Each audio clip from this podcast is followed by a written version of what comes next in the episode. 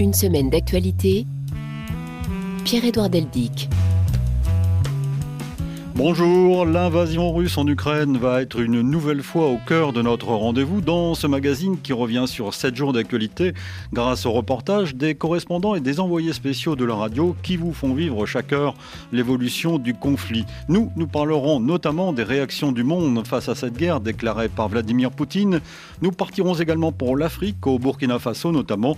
Nous sommes aujourd'hui en compagnie de Sedi Kaba, notre ami Sedi Kaba, journaliste, observateur précis de l'actualité spécialiste du Sahel. Une semaine d'actualité, un magazine que vous pouvez retrouver sur le site de la radio, votre plateforme préférée, et sur l'application RFI Pure Radio.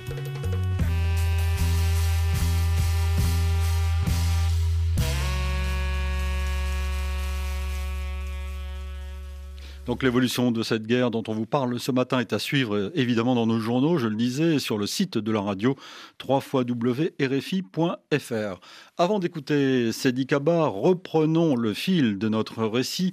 La semaine dernière, avec Galia Ackerman, nous avons évoqué les quatre jours qui ont fait basculer l'Europe. Parlons cette semaine de la suite de la guerre déclarée par la Russie à l'Ukraine, déclarée par Vladimir Poutine qui, dimanche dernier, a une nouvelle fois menacé le monde. Chers collègues, vous voyez que les pays occidentaux ne prennent pas seulement des mesures économiques inamicales contre notre pays, les dirigeants des principaux pays de l'OTAN font des déclarations agressives sur notre pays. Par conséquent, j'ordonne au ministre de la Défense et au chef de l'état-major de mettre les forces de dissuasion de l'armée russe en régime spécial d'alerte au combat. C'est peu de dire que cette guerre menée par Vladimir Poutine a déclenché en Europe des décisions historiques, que le mot ici n'est pas du tout galvaudé. Frédéric Lebel y reviendra bien sûr dans le magazine Carrefour de l'Europe demain dimanche à 18h10 avec ses invités. L'Union européenne a donc renforcé ses sanctions contre la Russie. Plusieurs décisions sans précédent ont été prises durant le week-end dernier. Parmi elles, la déconnexion de plusieurs banques russes du système SWIFT, mais aussi pour la première fois l'achat et la fourniture d'armes létales à Bruxelles, Laxmi Lota. Le chef de la diplomatie européenne s'est dit fier de la capacité de l'Union à prendre des mesures fortes. Joseph Borrell. Les Européens ont réagi d'une manière qui a surpris beaucoup de gens, à commencer par la Russie elle-même. La guerre est de retour à nos frontières. C'est pourquoi nous sommes à un moment historique de l'histoire européenne. Pour la première fois de son histoire, l'Union va en effet financer, acheter et fournir des armes létales pour un montant de 450 millions d'euros. Nous avons décidé d'utiliser nos capacités financières pour procurer des armes létales à l'armée ukrainienne. La présidente de la Commission européenne a pour sa part annoncé que l'UE fermait son espace aérien à tous les avions russes. Pour lutter contre la désinformation, les médias Russia Today et Sputnik sont bannis des États membres. Les Européens ont aussi voulu atteindre les finances de Moscou. Plusieurs banques russes seront déconnectées du système d'échanges bancaires internationaux SWIFT. Enfin, l'Union va acheminer de l'aide humanitaire en Ukraine et soutenir les États qui accueillent les centaines de milliers de réfugiés. Autre décision capitale, autre tournant qui montre que cette guerre est décidément un moment clé désormais dans l'histoire de l'Europe, décision de l'Allemagne de développer son armée. Écoutez le chancelier Olaf Scholz devant le Bundestag dimanche dernier. Nous vivons un changement d'époque, ce qui signifie que le monde d'après n'est plus le même que le monde d'avant. La question centrale est de savoir si la force peut enfreindre le droit, si nous permettons à Poutine de revenir à l'époque des grandes puissances du 19e siècle, ou si nous avons la force de fixer des limites aux belligérants comme Poutine. Nous allons créer un fonds spécial, Bundeswehr, à cet effet. Et je suis très reconnaissant au ministre des Finances Linder pour son soutien à cet égard. Le budget fédéral 2022 dotera ce fonds spécial d'un montant unique de 100 milliards d'euros. Nous utiliserons ces fonds pour les investissements et les projets d'armement nécessaires nous allons, à partir de maintenant, d'année en année, investir plus de 2% de notre produit intérieur brut dans notre défense.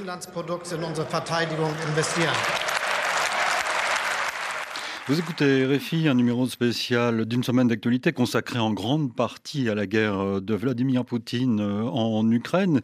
Et nous sommes donc en compagnie de Sédic Abba. Bonjour Sédic. Bonjour Père-Edouard, je suis ravi de vous retrouver et de retrouver vos auditeurs. Heureux de vous retrouver comme à chaque fois. Vous venez de, de publier Mali, Sahel, notre Afghanistan à nous. C'est une question, un livre publié chez Impact Édition. On aura l'occasion d'en reparler dans cette émission et surtout dans une prochaine émission car vous allez revenir à la fin du du, mois euh, à peu près dans cette émission, euh, Cédic.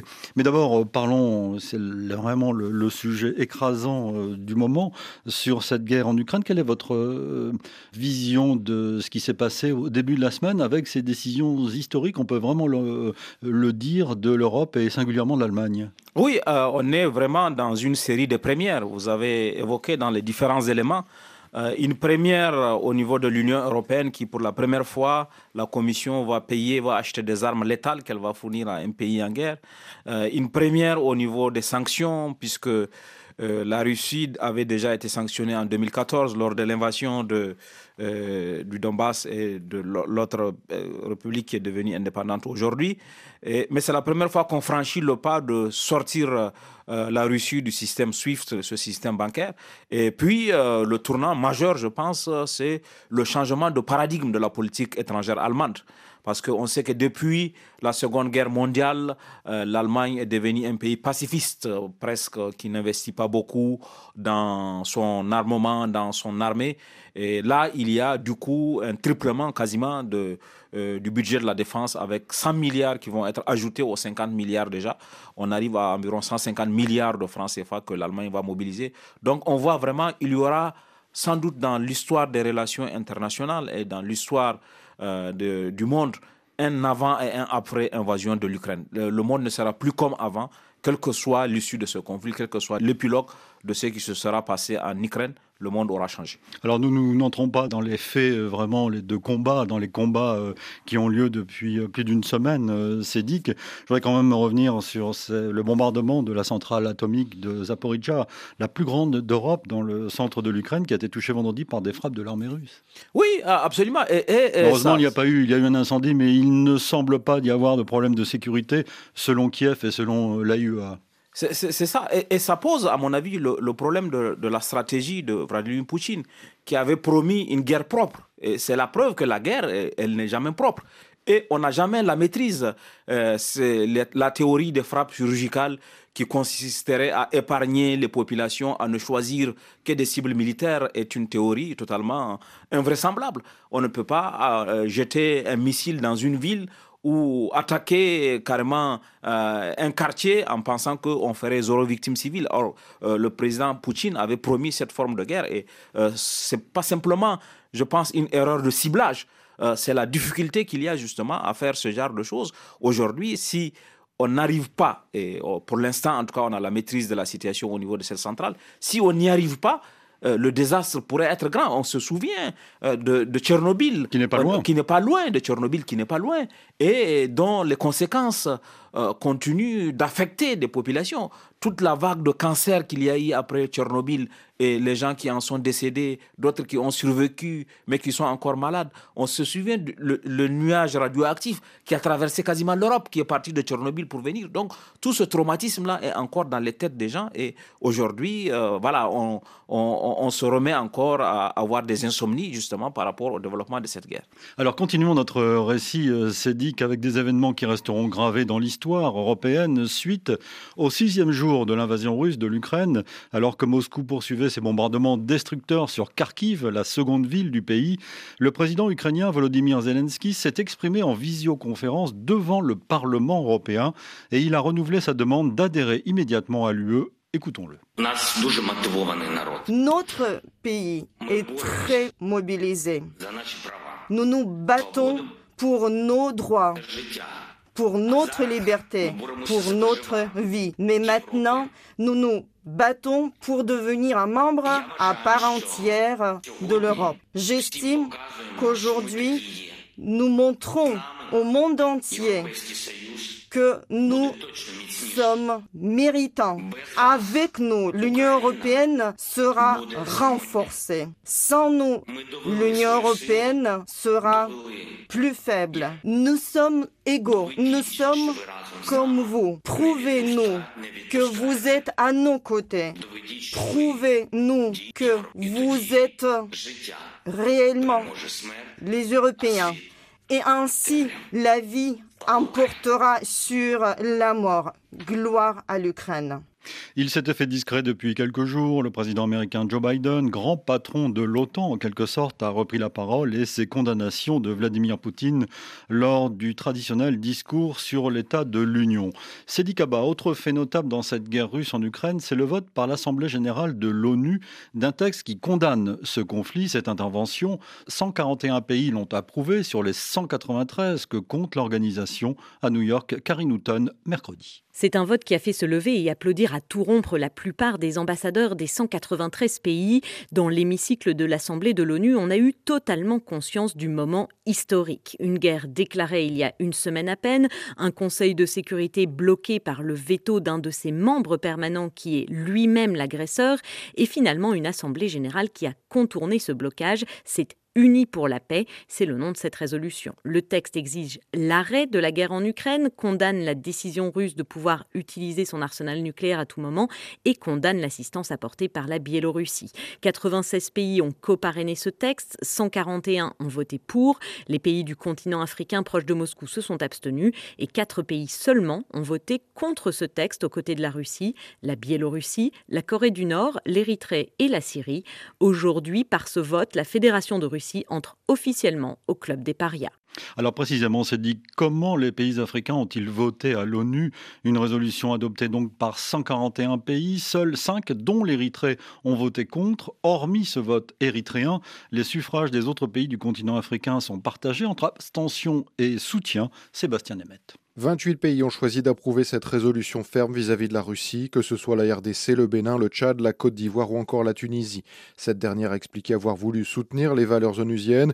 Le représentant de Tunis a demandé à ce qu'une solution pacifique soit trouvée par le dialogue afin de mettre fin à cette tragédie humaine. Aucune option militaire ne peut régler une crise, seule la négociation y parviendra, a indiqué le pays. Pour autant, 35 nations ont choisi de s'abstenir et parmi elles, 17 viennent d'Afrique, Congo-Brazzaville, Madagascar, Mali, Sénégal, Algérie ou encore Afrique du Sud, confirmant ainsi l'embarras d'une partie du continent vis-à-vis de ce conflit. Certains sont des alliés de longue date de Moscou, comme Alger, d'autres sont en train de se rapprocher des Russes, comme le Mali, en pleine transition. Les Sud-Africains ont par exemple estimé que la résolution ne créait pas d'environnement constructif pour les négociations Pretoria aurait souhaité un texte plus centré sur le rapprochement, sur la recherche d'un compromis, mais ce texte ne permet pas cela, a expliqué la représentante sud-africaine. Par ailleurs, peut-être pour envoyer un signal, des pays ont carrément décidé de ne pas voter du tout, Burkina, Guinée, Cameroun ou encore Éthiopie. A signaler enfin qu'un État, l'Érythrée, fait partie des cinq nations qui, elles, ont voté contre le texte. Notez aussi que la Russie a été condamnée hier au Conseil des droits de l'homme de l'ONU, qui est un des organes des Nations Unies, assez controversé, mais un organe officiel, euh, par un texte voté par 32 voix pour, 2 contre, celle de la Russie, bien sûr, et celle de l'Érythrée encore, et 13 abstentions. Euh, c'est dit que à bas, ce vote euh, à l'Assemblée générale, qui n'est pas contraignant, il faut le rappeler, est quand même symbolique.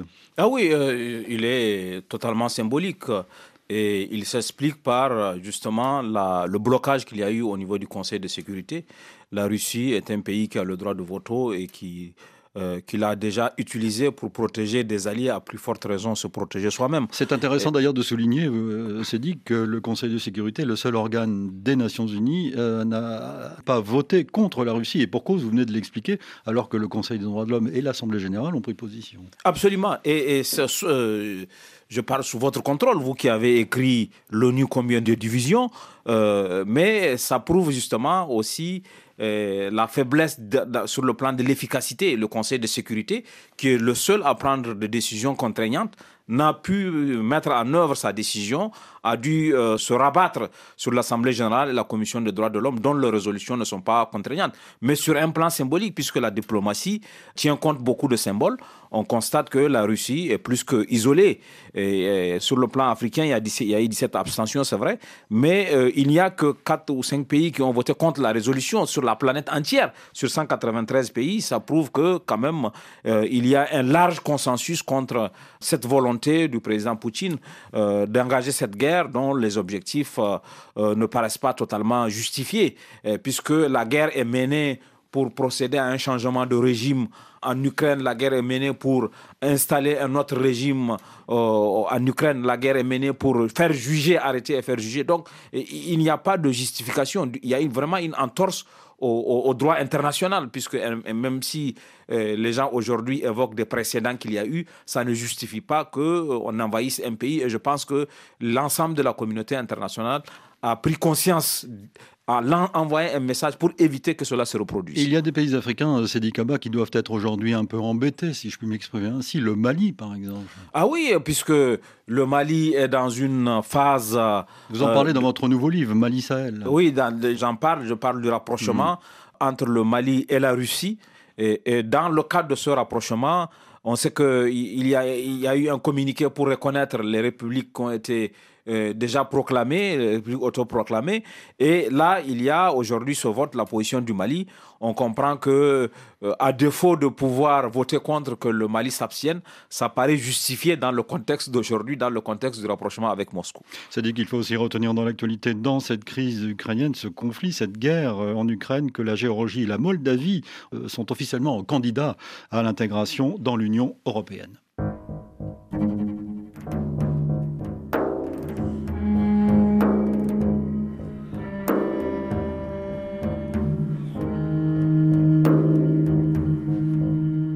Semaine d'actualité.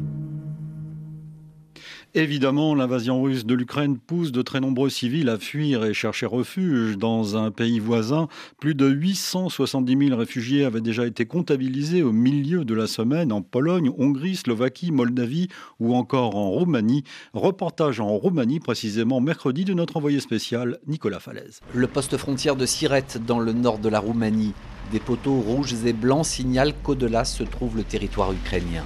C'est à pied qu'arrivent les réfugiés, comme Olga et sa sœur. Les deux trentenaires blondes tirent leurs valises à roulettes et portent la caisse dans laquelle elles ont emmené leurs deux chats. Olga et sa sœur viennent de Kiev, qu'elles se sont finalement décidées à fuir. Soudainement, il y a deux jours, j'ai eu peur de la situation et de ce qui s'annonçait. C'est effrayant et incertain. Je ne sais pas quoi dire d'autre. Cela faisait un moment que les gens parlaient de guerre, mais sans y croire vraiment. Et tout à coup, le 24 février, ça a commencé. Deux jours plus tôt, je ne pouvais pas imaginer que je vivais les derniers jours de ma vie normale. Les deux sœurs semblent un peu perdues dans le flot des réfugiés et dans le va-et-vient des volontaires roumains qui distribuent de la nourriture et tentent d'aiguiller les arrivants. Olga et sa sœur ne savent pas encore si elles resteront ici en Roumanie ou si elles se dirigeront vers la France où elles ont des connaissances. Pour l'heure, elles portent leurs valises et leurs deux chats sur cette petite route où chaque pas les éloigne de leur pays. Alors parmi ces réfugiés quittant l'Ukraine, il y a des ressortissants africains.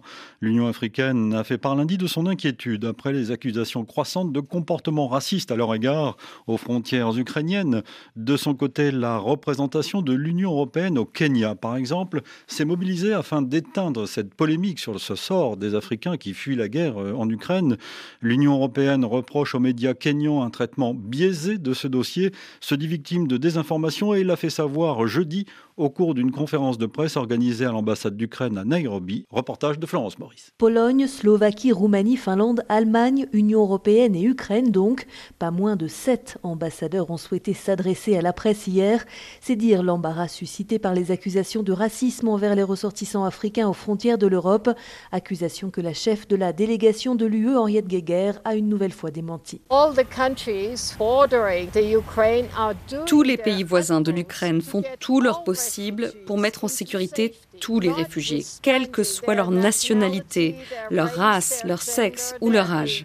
S'il y a eu des cas isolés où certaines personnes ne sont pas arrivées dans de bonnes conditions, Cela est dû à l'état de confusion générale. Au Kenya, les témoignages d'Africains se disant victimes de discrimination ont trouvé un large écho et suscité une vive indignation. L'UE regrette le traitement médiatique de ce dossier qu'elle qualifie d'incorrect et de biaisé. Katharina Zoufa, ambassadrice au Kenya pour la Slovaquie. Si des informations malheureuses ont circulé sur des complications à nos frontières, elles ne reflètent pas la situation réelle. Si vous avez besoin de vérifier une information afin d'éviter cette désinformation, veuillez contacter notre ambassade et nous vous mettrons en contact avec des personnes qui pourront vous aider à vérifier la situation. L'Union européenne affirme à titre d'exemple que ces quatre derniers jours, plus de 4000 ressortissants de 40 pays d'Afrique fuyant l'Ukraine ont pu trouver refuge en Slovaquie. En tout cas, c'est Kaba, une opération au moins a été montée pour rapatrier des ressortissants ivoiriens grâce à l'ambassade de la Côte d'Ivoire en Allemagne. Reportage de Nicolas Fellman mardi. Comment va? Oui, ça va bien. Cher frère. Prends-moi une photo avec mon champion. C'est une photo qui restera gravée pour Ibrahim. Sous son bonnet bleu, il pose tout sourire avec sa femme ukrainienne aux côtés de l'ambassadeur ivoirien en Allemagne. Bienvenue. Oui, merci beaucoup. On remercie le Seigneur. On est très, très heureux. En tout cas, nous, on est vraiment heureux de vous oui, voir. C'est c'est Voilà. Tout est fini déjà, tout est bon. On est déjà au paradis. Car Ibrahim vient d'avoir un aperçu de l'enfer. 48 heures sur les routes pour fuir Dniepopetrovsk à plus d'un millier de kilomètres. Premier jour que ça a commencé, il y a eu des frappes. Donc j'ai dit à ma femme, allons-y. Et après, bon, on est arrivé à Louvov. euh, Il y avait l'association ivoirienne qui était là. Euh, Ça nous a permis de nous regrouper dans un seul endroit jusqu'à hier. Et puis bon, aujourd'hui, on a évacué. Ce matin, une cinquantaine d'Ivoiriens sont donc montés dans un bus à Lviv, direction la frontière. Depuis, ils entrent au compte-gouttes en Pologne. Philippe Mangou, ambassadeur ivoirien à Berlin, est venu superviser l'opération. Ma mission, c'était de venir récupérer mes frères. Nous sommes euh, heureux, heureux, heureux parce que nous avons pu les récupérer. Et nous sommes heureux que beaucoup d'Ivoiriens soient sortis de cette zone de guerre. Sur le bord de la route, un grand bus attend l'arrivée de tous les Ivoiriens, direction Berlin, où chaque cas sera étudié par les autorités. Il n'y a pas de dédicace dans ce numéro d'une semaine d'actualité compte tenu de l'actualité en Ukraine. Elles reviendront dès que possible, mais vous avez été nombreux à nous écrire et parmi les réactions, les messages que nous avons reçus, c'est dit qu'il y a des messages concernant ce racisme euh, aux, frontières de l'Ukraine. C'est le cas de, Julien qui nous a écrit, qui nous écoute à Banfora, au Burkina Faso. Et comment euh, peut-on euh, laisser euh, faire de telles choses? Oui, je crois que les accusations de racisme sont avérées. Euh, certaines ont été documentées. Il est possible qu'il n'y ait pas eu de directive euh, visant particulièrement, mais dans la pratique, il y a eu euh, de tri liés à la race, liés à l'origine. Et ça, c'est regrettable. Et je pense que l'Union africaine et la Commission de l'Union africaine et la présidence sénégalaise de l'Union africaine ont bien fait de réagir. Ça a permis de rattraper les choses, puisqu'on sait que euh, l'Union africaine et l'Union européenne viennent d'avoir un sommet à Bruxelles euh, qui est censé ouvrir une nouvelle page. Et euh, ce genre d'événement, ce traitement euh, de ressortissants africains qui auraient été maltraités à la frontière euh, des pays euh, de l'espace Schengen euh, peut être une entorse à cette volonté euh, d'ouvrir un nouveau chapitre. Et à partir de ces différentes réactions qui ont été faites, euh, je pense que tout ça va être corrigé assez rapidement. Et dans l'élément, euh, ce qui m'interpelle aussi, c'est euh, par exemple la Côte d'Ivoire, on l'a bien vu, a réussi à organiser euh, le- l'exfiltration et la prise en charge euh, de ces ressortissants, mais euh, d'autres pays euh, n'ont pas eu euh, la même démarche. Et euh, ce sentiment de sauve qui peut en Afrique, où chaque pays fait euh, sa propre musique, je pense, euh, peut laisser place à une approche plus globale ou qui serait euh, coordonnée par l'Union africaine qui permettrait à des pays qui ont plus de moyens que d'autres euh, d'organiser une sorte de mutualisation des moyens pour que les Africains qui sont pris au piège de cette guerre puissent être évacués dans la dignité. En plus de ça, comme la plupart sont des étudiants, il faut aussi réfléchir à l'avenir. Parce que pour eux, il ne s'agit pas simplement de quitter l'Ukraine, mais il s'agit aussi de la poursuite de leur étude. Comment cela va s'organiser? On a vu certains ressortissants africains qui sont rentrés dans leur pays déjà, qui sont des étudiants, comment ça va, ça va se faire? Est-ce qu'ils vont continuer leur études sur place? Est-ce qu'on va les amener vers d'autres pays? Donc, le départ seulement ne suffit pas pour, ce, pour cette catégorie de personnes qui ont quitté euh, l'Ukraine. Car il faut le, rappeler, euh, c'est dit que l'Ukraine et la Russie accueillent bon nombre d'étudiants africains. La Russie, euh, c'était quasiment une tradition. Absolument. et ça, ça remonte à l'Union soviétique.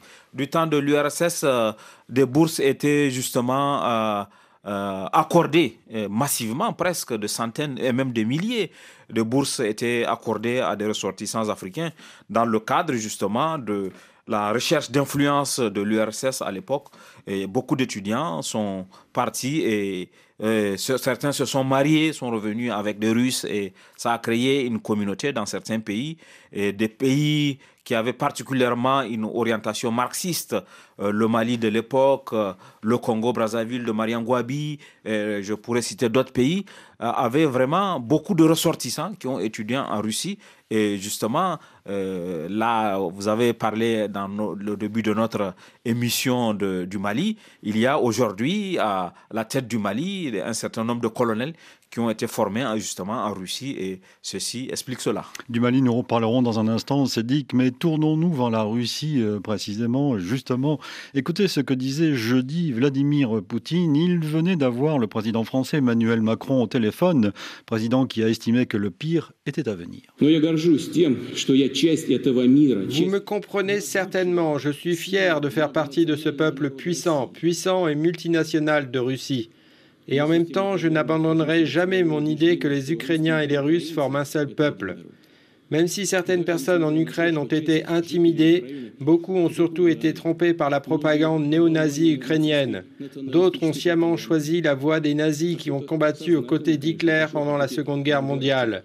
Je veux vous dire en tout cas que l'opération militaire spéciale se déroule strictement selon le calendrier, selon le plan. Vladimir Poutine, donc jeudi, la situation actuelle durant ces, heures est à suivre dans nos journaux, je le répète.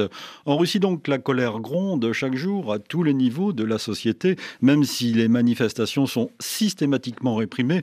Les députés russes ont adopté hier un texte qui prévoit de lourdes peines de prison et des amendes pour toute personne publiant des informations mensongères, sur l'armée.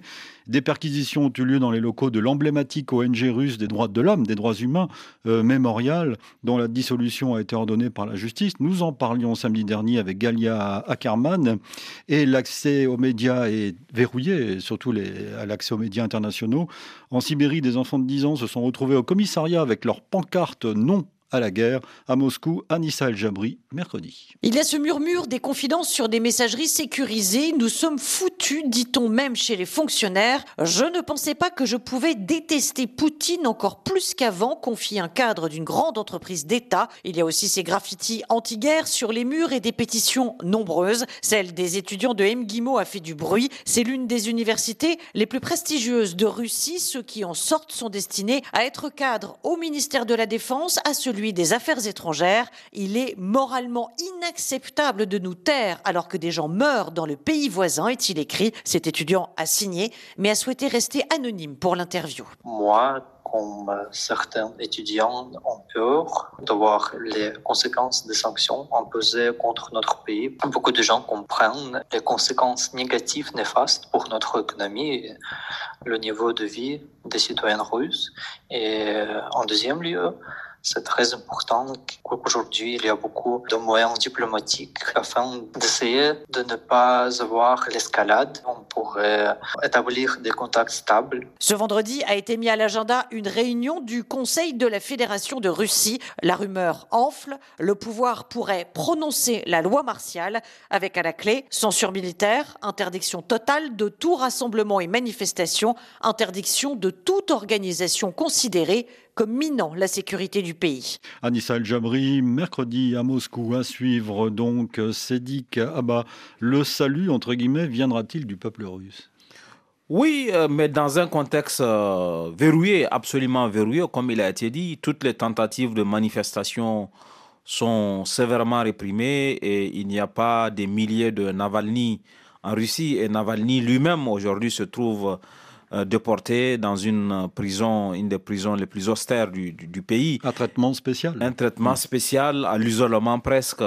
Et toutes les tentatives, en tout cas jusqu'ici, euh, de contestation de cette invasion de l'Ukraine ont été réprimées violemment.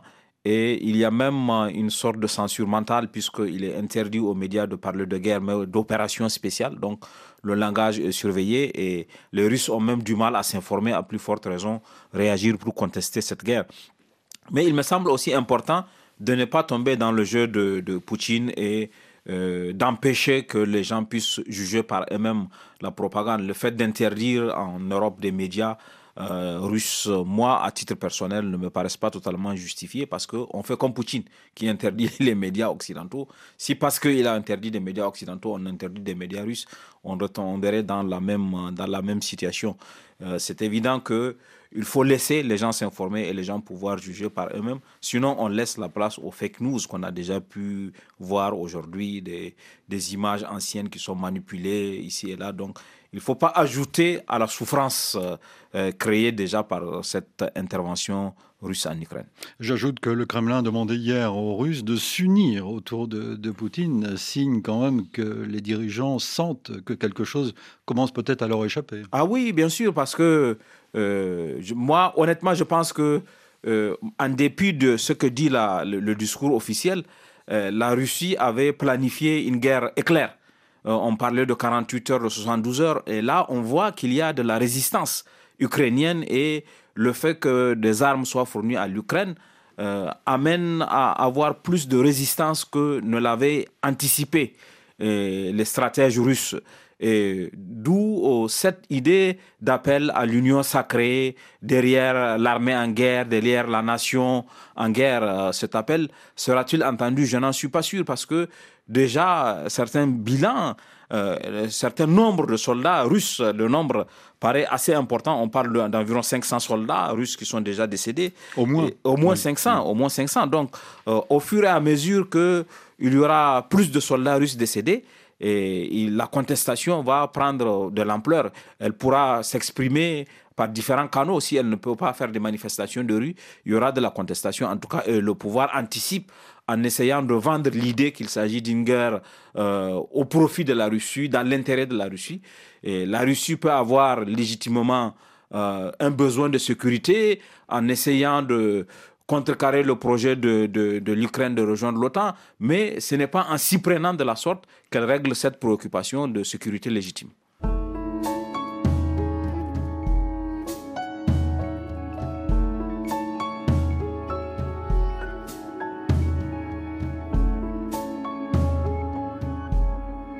Sept jours dans le monde. L'Ukraine et la France, maintenant, c'est dit Kaba. Mercredi, Emmanuel Macron a prononcé une allocution solennelle télévisée où il a annoncé un sommet les 10 et 11 mars prochains à Versailles avec les chefs d'État et de gouvernement européens. La guerre en Europe n'appartient plus à nos livres d'histoire ou nos livres d'école. Elle est là, sous nos yeux. À ce retour brutal du tragique dans l'histoire, nous nous devons de répondre par des décisions historiques. Notre Europe, dans cette épreuve, démontre, comme elle l'a fait ces derniers mois, une unité remarquable. Elle doit désormais accepter de payer le prix de la paix, de la liberté, de la démocratie. Elle doit investir davantage pour moins dépendre des autres continents et pouvoir décider pour elle-même, en d'autres termes, devenir une puissance plus indépendante, plus souveraine. Puissance économique d'abord. Nous ne pouvons plus dépendre des autres pour nous nourrir, nous soigner, nous informer, nous financer. Puissance énergétique ensuite. Nous ne pouvons plus dépendre des autres et notamment du gaz russe pour nous déplacer, nous chauffer, faire fonctionner nos usines. Voilà pourquoi je défendrai une stratégie d'indépendance énergétique européenne. Puissance de paix enfin. Nous ne pouvons pas dépendre des autres pour nous défendre. Notre défense européenne doit franchir une nouvelle étape. À l'Assemblée nationale, Jean Castex avait dénoncé auparavant l'agression cynique et préméditée, fin de citation, de Vladimir Poutine en Ukraine. Le Premier ministre s'était exprimé dans le cadre d'un débat sans vote. Les oppositions ont affiché leur unité derrière le gouvernement, même si quelques voix dissonantes se sont fait entendre. Anthony Latier. Les applaudissements nourris des députés quand le Premier ministre Jean Castex rend hommage au président ukrainien Zelensky et au courage de son peuple et quand il soutient l'adhésion de l'Ukraine à l'Union européenne. Car c'est le sens de l'histoire. Les applaudissements aussi quand les uns et les autres s'en prennent à la responsabilité du président russe, comme le communiste Fabien Roussel. Le président russe met en péril l'avenir de l'humanité, l'avenir de nos enfants, avec cette froideur et ce cynisme qui caractérisent les régimes autoritaires. Il y a malgré tout des divergences. Jean-Luc Mélenchon critique la décision européenne de livrer des armes aux Ukrainiens. Cette décision ferait de nous des co-belligérants. Un engrenage s'enclenche. Le candidat insoumis à la présidentielle discrédité aux yeux du chef de file des Républicains Damien Abad, qui cible aussi l'extrême droite. Oui, j'accuse M. Zemmour, Mme Le Pen et M. Mélenchon d'avoir entretenu une fascination malsaine pour le modèle de Poutine. Les oppositions s'attaquent entre elles, mais approuvent la gestion de la crise par le gouvernement et le président Emmanuel Macron. Suite de cette édition spéciale d'une semaine d'actualité consacrée à la guerre en Ukraine avec notre invité Sedi Kaba. Faut-il ajouter à l'actualité politique, Sedi, que Emmanuel Macron est officiellement euh, candidat? Il l'a annoncé via une tribune publiée dans la presse régionale euh, hier. Dans l'actualité politique, il faut aussi noter la défection de Christiane euh, Taubira et l'exclusion de Sandrine Rousseau de l'équipe de campagne du candidat écologiste. Yannick Jadot, donc Emmanuel Macron, à nouveau euh, candidat à l'élection présidentielle, où il sera peut-être question, sait-on jamais, de l'engagement de, la France au Sahel Oui, avant la crise ukrainienne, euh, le Sahel s'est invité dans l'actualité française. Il y a eu un débat après la décision de la France de se retirer du Mali. Il y a eu un débat à l'Assemblée nationale, il y a eu un débat au, Sénat. Euh, je pense que euh, maintenant que le président Macron est candidat, dans les dossiers qui vont revenir dans cette campagne, mais même si le président Macron a pris le soin de préciser que compte tenu du contexte de guerre, la campagne va être plus sobre que s'il n'y avait pas la guerre, et que lui-même ne ferait peut-être pas beaucoup de meetings. Mais euh, dans le débat qui va être fait, euh, le Sahel va revenir parce que, comme on se souvient, l'intervention française aura coûté environ 8 milliards d'euros. La France aura payé un lourd tribut puisqu'il y a au moins 53 soldats français au 31 janvier 2022 qui sont décédés au Mali. Donc tous ces éléments font que euh, je pense, je suis presque convaincu d'ailleurs que euh, la question de l'intervention militaire au Sahel, la question du retrait ou la question de la poursuite de la présence euh, française au Sahel va revenir dans la campagne électorale.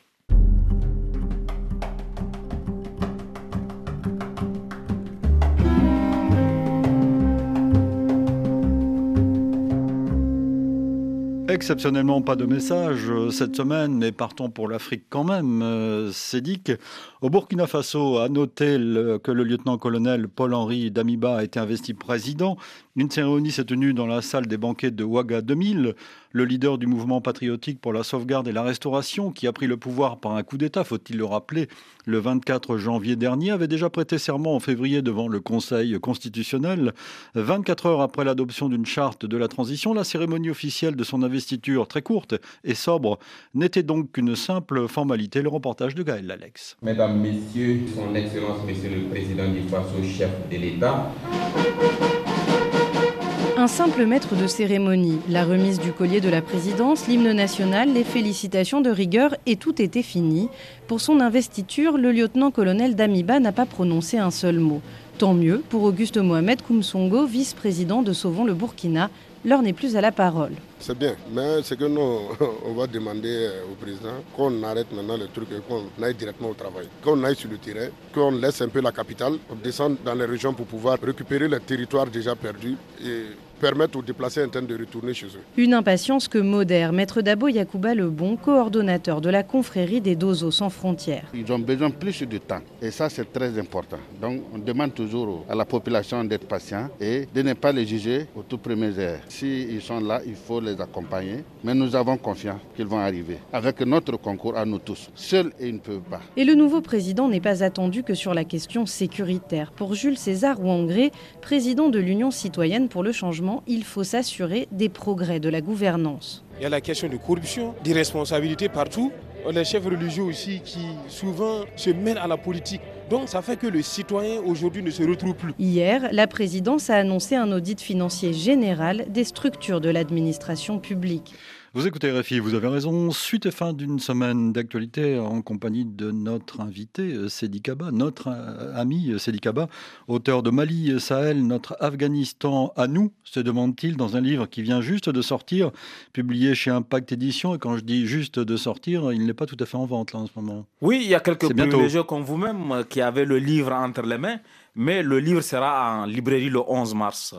Il est disponible pour euh, certaines personnes. Et le 11 mars, il sera en librairie et euh, comme il s'agit du Sahel, euh, un décryptage sur la situation actuelle du Sahel, sur les implications de l'intervention internationale au Sahel, je veillerai à ce que ce livre soit disponible dans les capitales africaines, particulièrement ah, dans ah, les d'Afrique de l'Ouest. Oui. dit que penser de la transition euh, en cours euh, au Burkina Faso? Donc, euh, j'ajoute que le Premier ministre Albert Ouedraogo a été nommé, c'est un économiste de formation, cette transition, il faut le rappeler également, doit durer trois ans avant la tenue d'élections. Oui, c'est le scénario qu'envisage le mouvement patriotique pour la sauvegarde et la restauration. trois ans qui doivent être discutés avec la CDAO pour voir euh, je pense qu'un compromis pourra être trouvé. Peut-être que ce ne sera pas totalement trois ans, mais il y aura un compromis entre la CDAO et la junte au pouvoir à Ouagadougou qui a montré de bonnes dispositions d'esprit, puisque comme on sait, le 24 janvier, lorsque les militaires ont pris le pouvoir, euh, il y avait une situation sécuritaire qui était totalement particulière, euh, qui a amené d'ailleurs les gens à organiser des manifestations pour saluer l'arrivée des militaires au pouvoir parce que la situation sécuritaire était assez dégradée, surtout après euh, les deux événements importants. Le massacre de Solane en juin 2021, où 160 civils ont été massacrés par des groupes terroristes, et le massacre d'Inata en novembre 2021, là aussi où 53 gendarmes ont été pris. Donc il y a eu un basculement euh, de, la, population et euh, je crois qu'il y a eu un retournement de l'opinion, le divorce dans la classe politique sur la stratégie antiterroriste. Le coup d'État est intervenu dans ce contexte. Il a été applaudi. Et comme euh, il a été dit dans les éléments sonores qu'on a suivis, et la, période de grâce, il n'y a pas de période de grâce pour le, pour le, régime. Ce dont les Burkinabés ont besoin, c'est des résultats, tout de suite des résultats, sur le plan de la sécurité, mais aussi sur le plan du développement, parce que, euh, comme on dit souvent, comme moi je le dis, la réponse sécuritaire et militaire est importante mais elle n'est pas suffisante et elle n'est pas durable.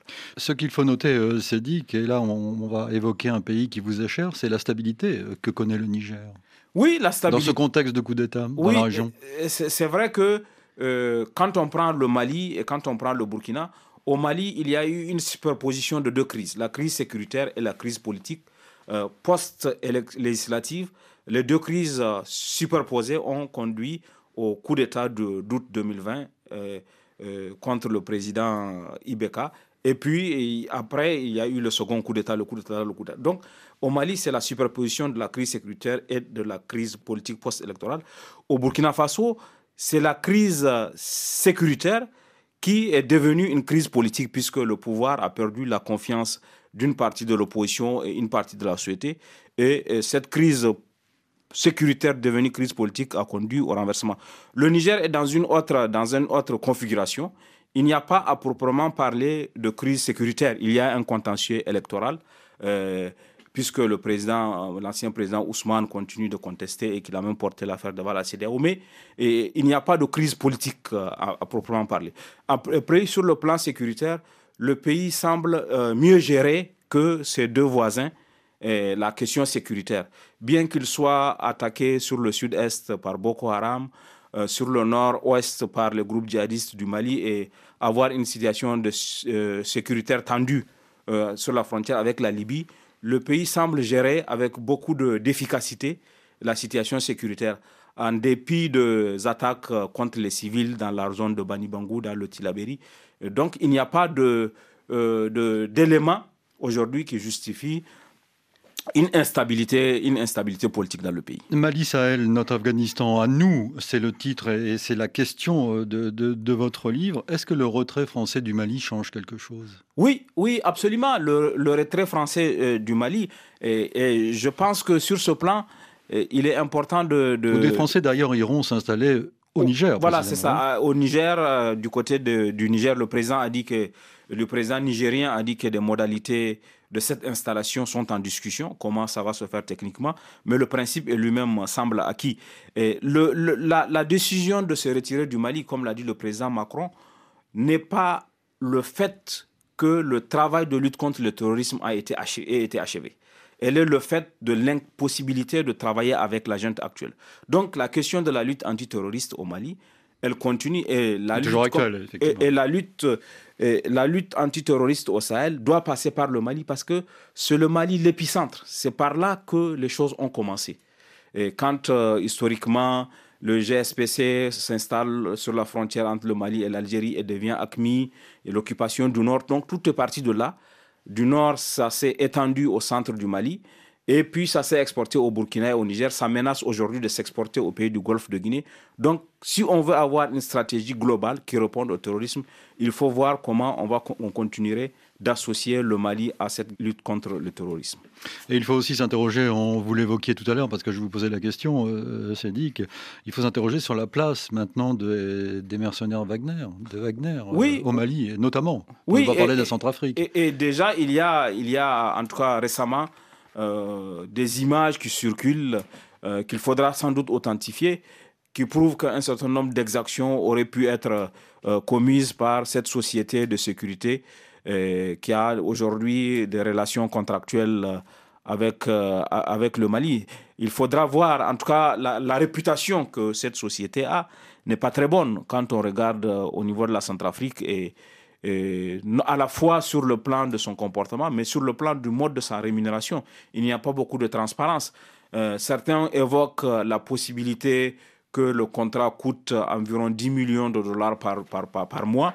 Et si c'est le cas, on ne voit pas comment euh, la société euh, pourrait être rémunérée euh, par le Mali. Et une des polémiques entre le Mali et l'Union européenne, c'est justement le risque que l'argent de l'Union européenne puisse servir à rémunérer cette société de, sécurité, de, sécurité russe. C'est un débat important et on attend de voir comment euh, quel résultat, quel impact cela pourrait avoir au plan sécuritaire. Parce que, au-delà de, la présence, il est important de s'assurer de la coopération entre les Mali et ses voisins dans la lutte contre la sécurité. Parce que les groupes terroristes agissent au Mali et au Niger. Ils, attaquent le Niger, ils se replient au Mali, ou ils attaquent le Mali et ils viennent au Niger. Donc, s'il n'y a pas de coopération entre les Mali et ses voisins, l'efficacité de la Russie serait totalement sujet à caution. Les Russes en Afrique, question d'actualité, euh, thème d'actualité, puisqu'on a appris cette semaine que la junte au pouvoir au Soudan était favorable à l'installation d'une base russe à Port-Soudan.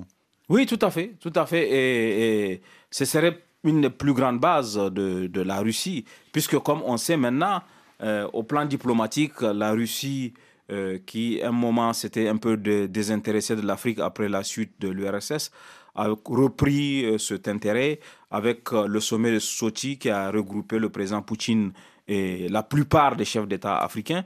Et puis, il y a au plan sécuritaire aussi le retour de la Russie. On a parlé de Wagner, mais il y a aussi la coopération bilatérale. Comme on sait, beaucoup de pays sont des clients de la Russie sur le plan de l'armement et il y a euh, des instructeurs russes qui assurent la maintenance ou qui assurent la formation euh, de, ces, de, certaines forces armées sur le continent africain.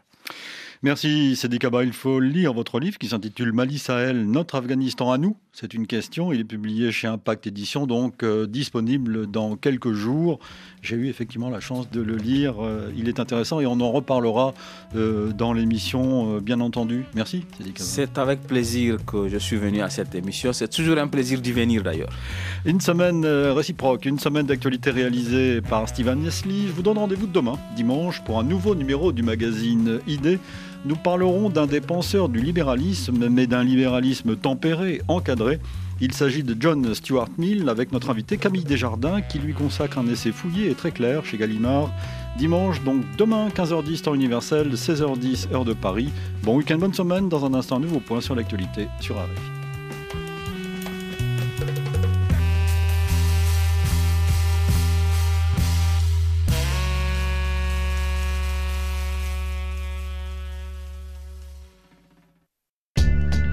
Religion du monde.